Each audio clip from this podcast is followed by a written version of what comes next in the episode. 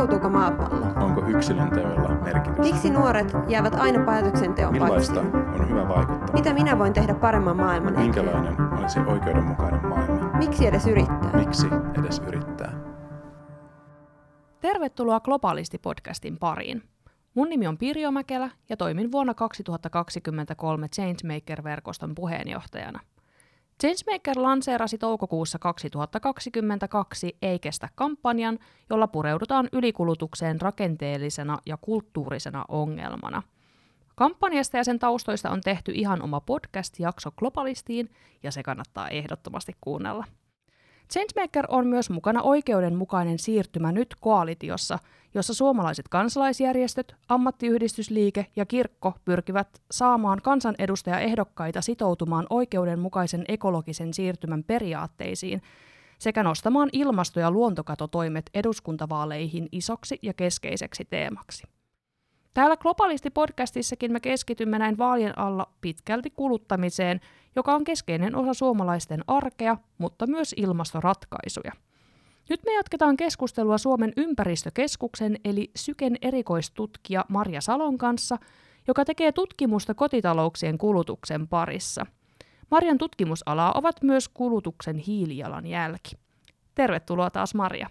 Kiitos. Viime jaksossa me muun muassa käytiin läpi sun tekemää tutkimusta, avattiin kotitalouksien kulutukseen liittyviä keskeisiä käsitteitä sekä pohdittiin ohjauskeinoja. Tässä jaksossa sukelletaan muun muassa kulutuksen jalanjälkilaskureihin, eli mihin? Joo, näähän onkin siis tosi kiinnostavia ja niin kiinnostavia, että tein niistä jopa väitöskirjani. Eli tota, mulla on ollut ilo työskennellä monen laskurin parissa.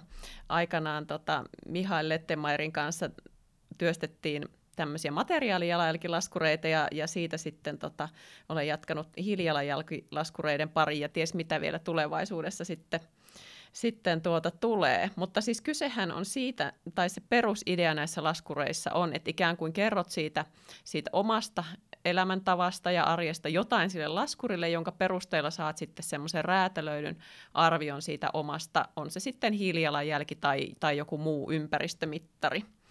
Ja siinähän tietysti on sitten niin se arvo, että me tietysti tiedetään niin tilastoista ja tutkimuksista noin niin keskimäärin vaikka, että mikä suomalaisen hiilijalanjälki on tai mikä se on jossain tietyssä kunnassa asuvalla suomalaisella keskimäärin. Mutta sitten kun me ollaan kuitenkin, me elämäntilanteet on, on erilaisia, niin näissä laskureissa sit voidaan ottaa huomioon, huomioon näitä eroja ja sitten ehkä saa tietoa siihen, että, että jos haluaisin niitä omia vaikutuksia pienentää, niin mihin juuri minun elämäntilanteessa kannattaisi sitten kiinnittää huomiota. Joo, mä just mietin sitä, että varmaan aika moni meistä on joskus tehnyt esimerkiksi jonkinlaisen hiilijalanjälkilaskurin, joka ilmoittaa, kuinka paljon oma elämäntapa tuottaa hiilidioksidipäästöjä vuodessa. Niin tota, sä kyllä vähän jo tätä tuossa sivusit, mutta että mitä sä niinku ajattelet, Maria, että mikä on niinku kuluttajan näkökulmasta niinku se jalanjälkilaskureiden keskeinen anti? Että miten jalanjälkilaskureihin kannattaa suhtautua tai mitä tällaisen laskurin tekijän niistä kannattaa itselleen ottaa? Mä ajattelisin tai toivoisin, että niihin sillä tavalla suhtauduttaisiin avoimin mielin siihen tietoon, että, että okei, no näyttää nyt siltä, että esimerkiksi minulla vaikkapa nämä liikkumisen päästöt on nyt on niin aika suuret, mutta sitten joku toinen taas on pienempi, että no mitä sitten voisin siellä liikkumisessa tehdä.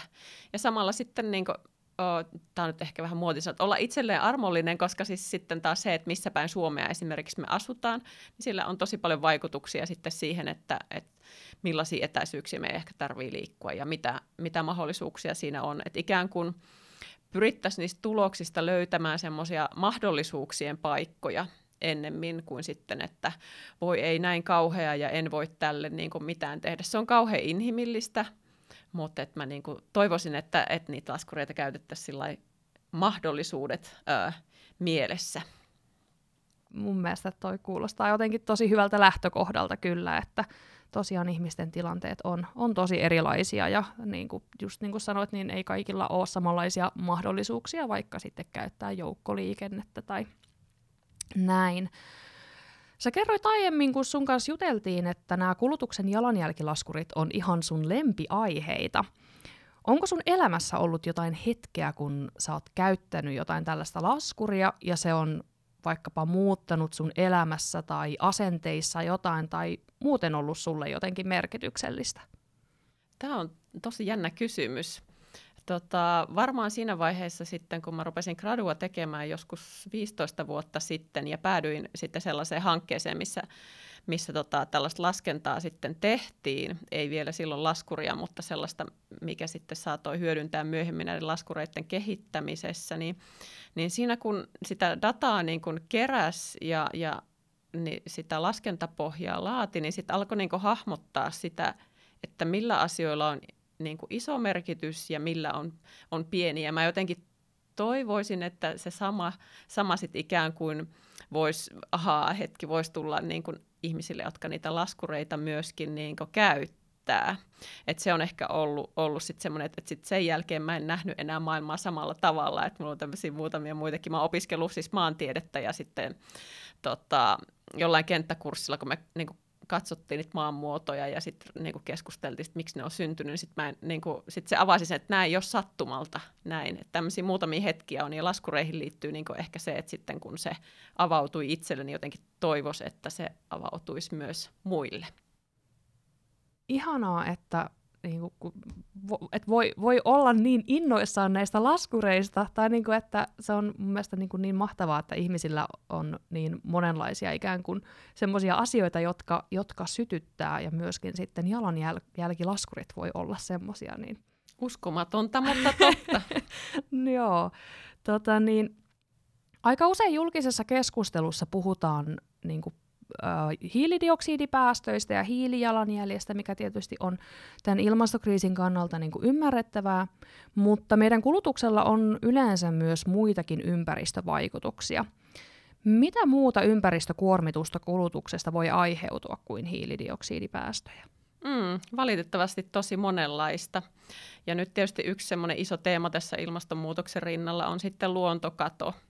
Eli sitten tavallaan sen maankäytön muutosten ja eliöiden suoran hyödyntämisen ja, ja kaikkien näiden, ja myös ilmastonmuutoksen seurauksena, niin, niin tota, on, on, meillä on tämä myös niin tämmöinen luontokato nyt sitten käynnissä, että se on varmasti yksi semmoinen iso, iso kysymys. Sitten on tietysti paljon muutakin, äh, rehevöityminen, äh, veden käyttö, eli, eli tota alueilla, joissa on vesipula – niin siihen veteen liittyvät kysymykset. Et näitä on kyllä niin kuin tosi, tosi paljon. No sitten tietysti niin kuin luonnonvarojen käyttö, mikä sitten kytkeytyy myös sitten sinne, sinne luontokatoon, että et mittareita on paljon, mutta, mutta tota, varmasti nyt niin kuin, äh, hiilijalanjälki ja nämä ilmastovaikutukset, niin, niin siinä, siinä on ihan perusteltu syy, miksi niistä puhutaan nyt niin paljon, koska se kuitenkin sitten kytkeytyy hyvin moneen kysymykseen, myös siihen luontokatoon ja elämän edellytyksiin, että pystytäänkö me sitä ilmastonmuutosta hillitsemään. Mutta toki nämä kaikki muut asiat on myös,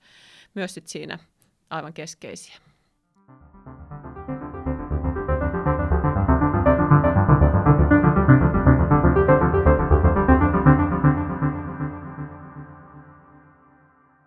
Joo, sä oot kirjoittanut mä varmaan viime jaksossa lausuin tämän, äh, tämän sun kollegan nimen väärin. Miten hänen nimi lausutaan? Öö, Mihail Lettenmeier. Mihail Lettenmeier.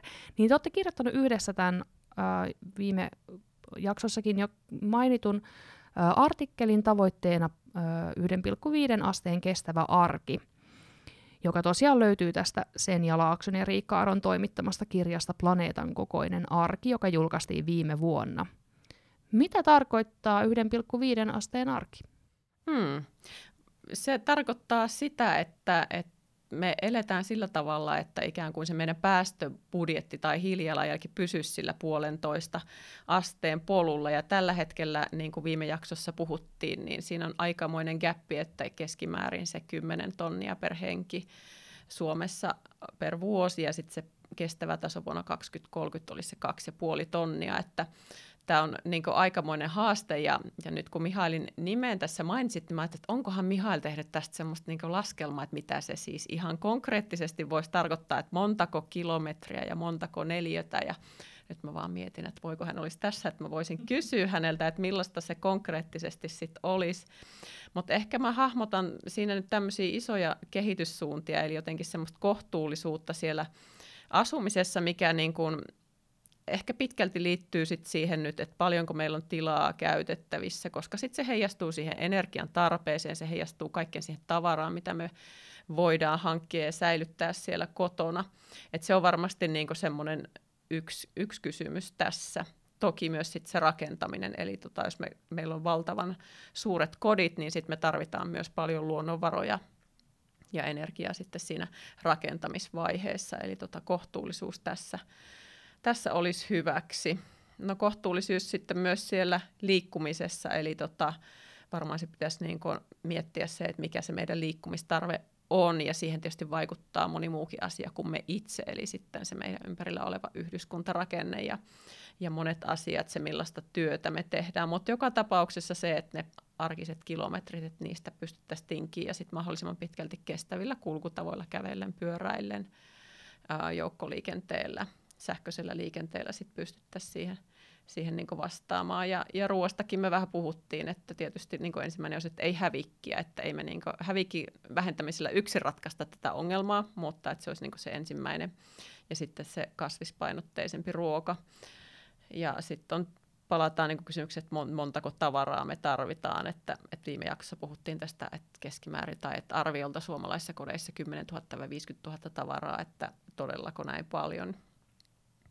Että nämä on niin niitä semmoisia materiaalisia asioita, mutta sitten mä mietin myös paljon sitä, että, mi, että millainen arki on meille niin mielekästä, että minkälaisista asioista me saadaan niin iloa, milloin me, meillä niin ei ole semmoinen olo, että nyt mä, mun tarvis, että mä haluaisin ostaa jotain tai tarvin, vaan että milloin mä olisin tyytyväinen.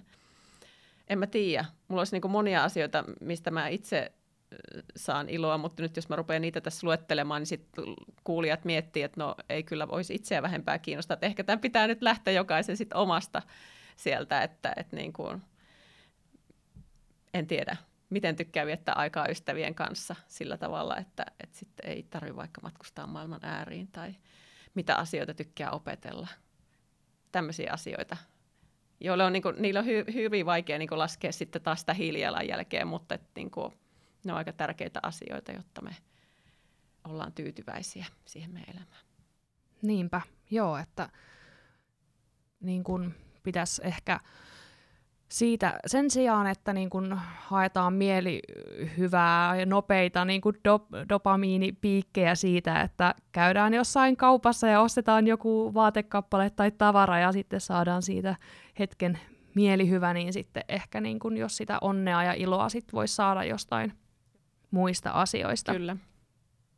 Mitä sä ajattelet, että miltä esimerkiksi niin kuin yhden hengen kotitalouden puolentoista asteen arki voisi näyttää? Mm.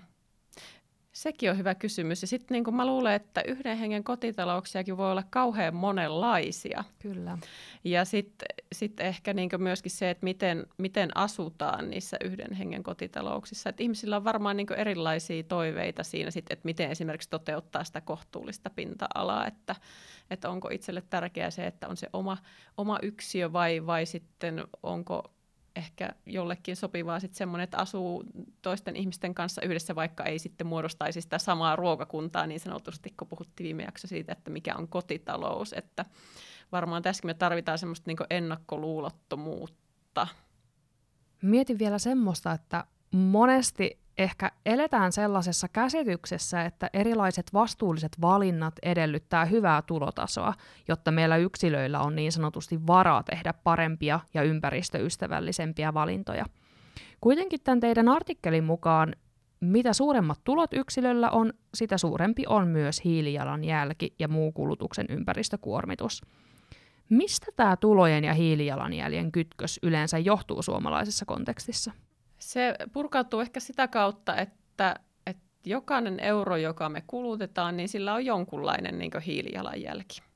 Ja sitten mitä suuremmat ne tulot on, niin silloin tietysti sitä suuremmat on myös ne, ne kulutusmahdollisuudet. Eli sitä kautta se sitten sekä Suomessa että, että tota vastaavasti myös niin kuin kaikissa kansainvälisissä tai laajasti kansainvälisissä tutkimuksissa todetaan, että se hiilijalanjälki korreloi niin vahvasti sen tulotason kanssa.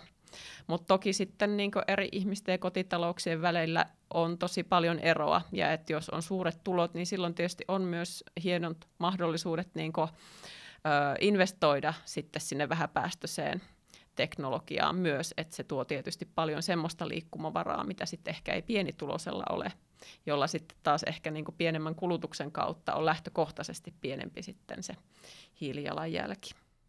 Aivan, eli periaatteessa vähän semmoinen niin kuin, ikään kuin tämmöinen pelkistetty nyrkkisääntö voisi olla, että mitä suuremmat kulut, äh, anteeksi, mitä suuremmat tulot on, niin sitä enemmän kuluttaa.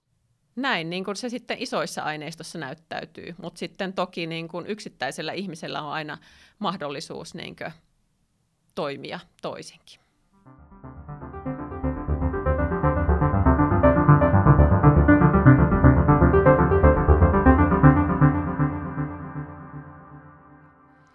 Joo, tota, mitäs sä ajattelet siitä, että mitkä on tämän puolentoista asteen mukaisen arjen tavoitteen toteutumisen kannalta suurimmat haasteet Suomessa? Me tota, tänään äh, Suomen ympäristökeskus julkaisi tämmöiset niin kuin, mm, kunnille, lasketut, kunnille kulutusperusteisesti lasketut niin hiilijalanjäljet. Ja siellä me paljon niin pohdittiin sitten myös tätä, tätä niin kuin, että millaisia mm, mahdollisuuksia sillä kunnalla on luoda niin kuin edellytyksiä siihen siihen tota vähähiiliseen arkeen. Et se on niinku tietysti semmoinen yksi taso ja, ja konteksti Suomessa, mikä liittyy sit paljon siihen kaavoitukseen ja liikenteeseen, mutta myös niinku kunnan hankintoihin ja, ja ruokapalveluihin, että jotenkin se on niinku osa tällaista kokonaisuutta. Ja ehkä niinku, nyt mä voisin tässä vähän palata myös siihen, kun me puhuttiin niistä laskureista, jos meillä on vielä aikaa. Joo. Niin tota, kun me puhuttiin siitä, että, mm, että millaisia oivalluksia ne voisi tuottaa niin kuin niille ikään kuin tavallisille ihmisille, meille, jotka ollaan kiinnostuneita sit omasta hiilijalanjäljestä. Mutta sitten musta siinä olisi niin ehkä tärkeä viesti myös se, että silloin kun ihmiset kohtaa niin sitä turhautumista, että tähän mä en niin voi vaikuttaa. Esimerkiksi pääkaupunkiseudulla pitkään on ollut tämä niin kivihiilen käyttö ää, kaukolämmössä, että tämä on vähän niin hankala, että, että niin mitäpäs voin sille ihan suoraan tehdä ja kaikki tämmöiset kysymykset, niin ikään kuin sit, että ne laskurit ei jäisi ainoastaan ihmisten omiksi tämmöisiksi kokeiluksi harjoituksiksi, vaan sitten myöskin se, että siellä, missä todetaan, että okei, meillä täällä niin asukkailla muodostuu se suuri hiilijalanjälki, niin sitten ihan aidosti myös siellä kunnassa valtion tasolla, niin sitten myös mietitään, että mitkä ne on ne keinot, jotta sitten voidaan tukea sitä vähähiilistä siirtymää. Aivan, että tässä on nyt niin kunnat saanut mahtavaa tietoa heidän niin kuin, oman, oman kunnan asioista ja tilanteesta Kyllä. ja ja sitten niin kuin nyt heillä olisi sitten sen perusteella hyvät eväät niin kuin lähteä sitten miettimään niin kuin tämmöisellä just rakenteellisella tasolla, että mitä siellä kunnassa voitaisiin tehdä, Kyllä. että sitten sen kunnan hiilijalanjälki pienenisi. Juuri näin. Aivan. Joo. Hei, vielä tähän loppuun, niin Voisitko sä suositella jotain jalanjälkilaskuria? Olisi kiva kuulla sun näkemyksiä, kun oot vähän niin kuin tämmöinen laskureiden asiantuntija, niin mit, mitä sä ajattelet, mitkä on parhaimpia jalanjälkilaskureita tällä hetkellä? Tämä varmaan riippuu sitä, että itse asiassa vähän, että mistä on juuri kiinnostunut ja mikä on se jotenkin se, mitä tietää jo paljon, että tämä onkin hyvä kysymys. Mutta mä ajattelen, mulla tulee nyt mieleen tietysti vedän nyt kotiin päin, eli Suomen ympäristökeskuksella on tämä oma hi- ilmastodietti hiilijalanjälkilaskuri, mitä yleensä ihmiset niin kuin sekä hyvässä että, että sitten pahassa sanoo, että kun siellä on niin paljon niitä kysymyksiä, siellä voi kertoa niin paljon, niin ehkä sitten se, että ihmiset, jotka on kiinnostunut ja haluaa sitten aika tarkkaan kuvata sitä omaa kulutustaan, niin se on niin kuin sitten se. Sitten taas Sitralla on tämä mm, elämäntapalaskuri, muistaakseni on sen nimi, joka on sitten taas selkeästi, niin kuin, että se on nopeampi täyttää – ja, ja sieltäkin sit saa hyvin niitä suuruusluokkia irti. Et ehkä ne on sitten semmoista kaksi vähän erilaista käyttö, käyttötapausta sitten, että näitä kahta voisin suositella. Mahtavaa. Hei, kiitos taas Maria, että tulit, tulit meille tänne vieraaksi. Kiitos. Ensi kerralla jatketaan vielä Marjan kanssa ja otetaan vähän enemmän tämmöistä niin globaalia näkökulmaa – Pohditaan esimerkiksi paljon kuultua argumenttia siitä, voiko pieni Suomi tehdä mitään, kun Intia ja Kiina tuottavat niin paljon päästöjä. Mutta hei, kiitos paljon sulle kuulija ja toivottavasti sait tästä itsellesi uutta tietoa ja ajateltavaa. Mä ainakin sain. Moi moi ja ensi kertaan!